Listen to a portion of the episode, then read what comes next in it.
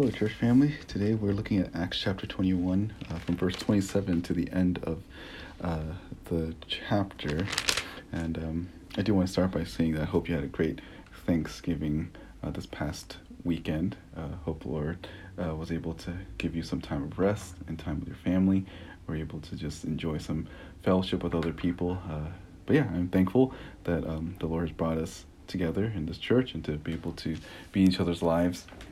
And as we go through God's word, we can always have that fellowship, and because of God and who He is, and the unity that we have in Christ, and even desiring to know His word. That's what these podcasts are for. Is for us to be drawn closer to Him and to have, for a little short times, just better understanding of God's word. And hopefully, these will be an encouragement to you as you go about your day. So today, Acts chapter 21, verse 27 to the end of the chapter. This is really Paul's trial here. If you were to summarize this section, Paul is making his defense against those against the Jews that really hate Jesus. Chapter 20, at the end of chapter 20, he said farewell to the church of Ephesus, and he's going to go, and he was even getting he was warning the elders in Ephesus that that there's going to be wolves from outside and within the church. They're going to try, do their best to sway people from the truth. And he warns them before he goes back to Jerusalem. And the reason why he was heading toward Jerusalem was because he has this love offering from the Gentile churches. And he wants to be able to make it back there before Pentecost and hope that he could not only give and encourage the Christians in Jerusalem, but also so that he can minister to a wider audience. They can be able to share the gospel with people that are Jews that do not know Jesus. So 21, he goes on this, his trip from Miletus, and he gets, there's people around him that that basically was warning Paul not to go because they saw through the work of the Holy Spirit what is going to happen, and Paul seems to be, he's relentless, he's bold, he didn't really care about what's going to happen in his life as long as the church is built up and Christ is made known. So people try to convince him to stop. He doesn't. He's not moved by that. He keeps going, and his boldness even encouraged other people to follow along with him, as we see in chapter 21, verse 16, where it says some of the disciples from Caesarea also came with us. So boldness usually draws a crowd, and Paul was doing that. He went into the Jerusalem. He went to Jerusalem knowing that he was going to get persecuted and that things were going to get hard for him. And verse 27 really begins that fulfillment of that vision that the prophets have, and really God's divine plan being played out. He's now here because people are aware of the fact that he shares the gospel. He's telling people to deny their self-work righteous system and believe in Jesus Christ, and people are upset at him. And again, this is just a normal act of the Christian life, is that if you're going to try to attack a system that controls people, they're losing their control, and telling them not to be slaves to any other system but Jesus Christ, people will get worked up by that. And Paul is going through that right now, where he's getting tried for this for preaching the gospel, and people are going to get saved, and people are also going to be very upset as well. So as we go over this, I do want to again highlight the importance of being bold for Christ, and I think we see that in his in this section of scripture. Verse 27, when the 7 days were almost over, the Jews from Asia, upon seeing him in the temple, began to stir up all the crowds and laid hands on him. So again, this is at the end of at the end of verse 26, Paul was he went through this whole purifying ritual. That's not mandated in scripture, but he just wanted to do these things so that the Jews would not be offended for the wrong reason. So it was after that, some people say it was like the Nazirite vow, others just some sort of ritual cleansing where he's able to enter into the temple. So after that 7-day period, he goes into the temple. So after the 7 days period already over, the Jews from Asia, upon seeing him in the temple, began to stir all the crowds and laid hand on him.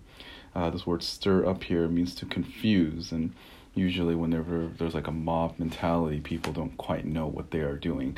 They're just being worked up, and they're acting on impulse.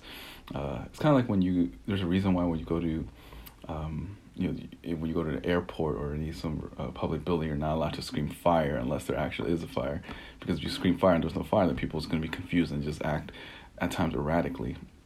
And here, in this case, people saw Paul, and they were trying to cause controversy, so they confused the crowd, and they all grabbed him. Verse 20, crying out, "Men of Israel, come to our aid. This is the man who preaches to all men everywhere against our people and the law in this place. And besides, he has even brought Greeks into the temple and has defiled this holy place." So they accuse Paul for being anti-Jew. You have to understand the Jewish mindset, religion, and their ethnicity are one and the same. So if you attack their system, they feel like you're attacking their race. And if you attack their race, it's like attacking their God as well and their religious system. So that's what they're trying to accuse Paul of doing. The Jews here at this time were celebrating Judaism and felt that Paul was attacking them, that he's entered into them. And he's not only that, he brought out these Greeks to defile the temple. And obviously that's not true, because earlier they were purifying themselves. So even in their customs, they are actually not defiling the place. But the Jews didn't know that. They're just spreading confusion. They're just accusing Paul and his followers for these things, just so that they can get rid of Paul.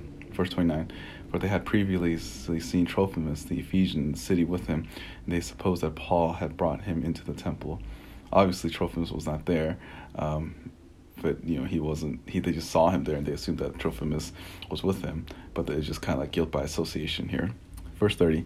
Then all the city was provoked, and the people rushed together, and taking hold of Paul, they dragged him out of the temple, and immediately the doors were shut.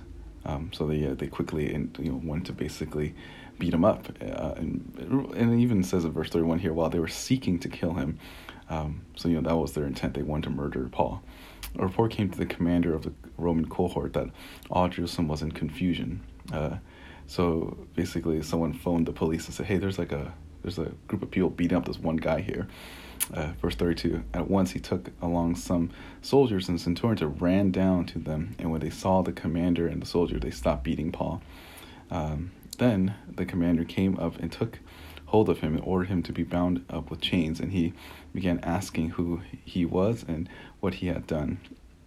And this is a lot of ways a fulfillment of verse 20, verse 11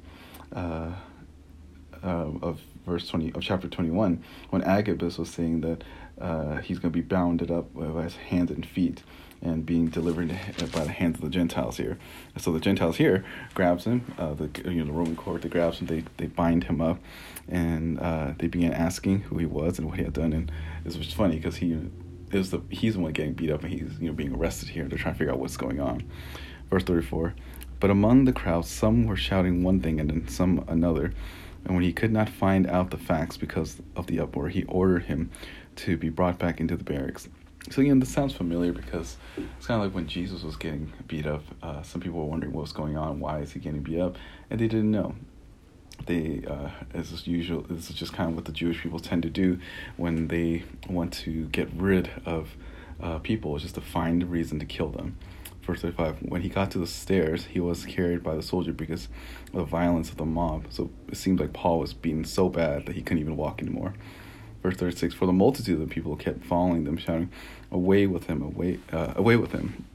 And this is similar to what they've said to Jesus when it was between Jesus and Barabbas. But yet, in light of all this, Paul was still submitting to God's will, even in light of suffering. So this is, again, a lesson for us that, suffering is a normal part of Christian life. I know when we look at how bad things are nowadays in terms of the cultural shift, just know, again, that this is normal for the Christian life. The holier we are, the more closely we walk with the Lord, the more distant we're going to become from the world. And what naturally comes from that is hatred and persecution. But Paul understood his calling. He understood how hard things are going to be. And that did not sway him from fulfilling the mission and task that God has given him. And you'll see in a second that he is going to be faithful with all that he has. Verse 37. As Paul was about to be brought into the barracks, he said to the commander, "May I say something to you?" And he said, "Do you know Greek?" And now this was a surprise to the cohort because they thought that, Paul was just like some commoner or someone else, or they actually thought he was this Egyptian later. And they're just surprised that he could communicate with them, because the Greek language was considered educated, you know, that you were on the upper echelon of society. So when Paul was speaking to them in Greek, they were thrown off. They're like, wow, you're not just some random, you know, terrorist or anything like that. You actually are someone that has been trained. They didn't know that Paul was educated, and they were surprised by this. Verse 38, then you are not the Egyptian who came, who some time ago stirred up a revolt and led to 4,000 men of the assassins out into the wilderness. So apparently around this time, this was a real event where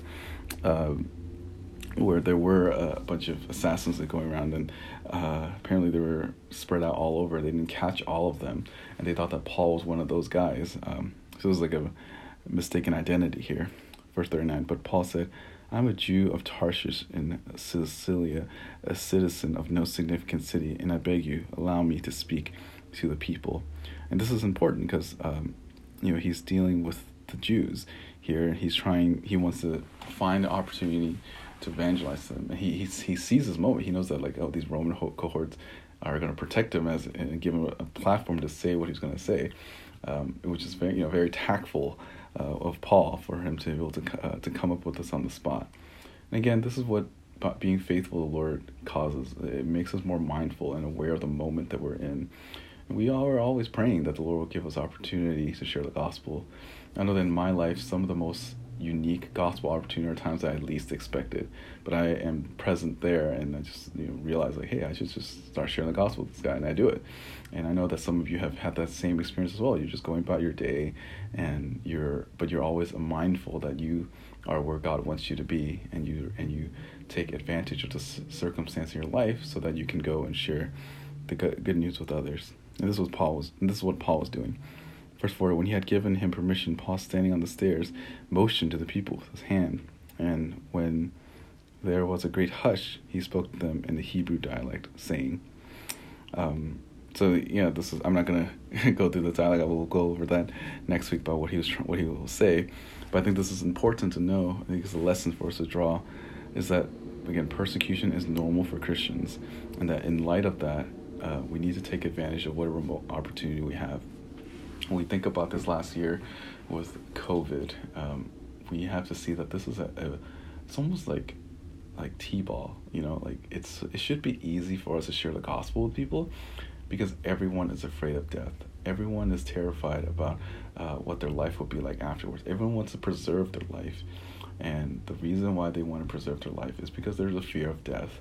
You know, we as Christians should be willing to go and use this very difficult and awkward circumstance to go and cast out fear by sharing the good news of the gospel with them. Because the moment that they overcome fear, the moment that you and I overcome the fear of death, there is nothing left for us to do in this life other than just to be joyful and to live a life that's pleasing to the Lord and do all things as an act of worship, is because we know that the worst thing in this life is dealt with on the cross. And a lot of people in our day and age are so desperate to have that truth. Even though there's a hatred towards Christianity, there's even a greater hatred towards death. And I encourage you today to, again, continue to pray for any non-believing relatives or friends that you have, and especially in the holiday seasons where they're, you know, it's easier because, you know, Christmas season, you can invite people to our church or our services or our link or whatever, but you know, just be mindful of using your life in light of whatever circumstance you're in right now to go and tell people about Jesus Christ. I hope that this is helpful for you. Take care and have a great day.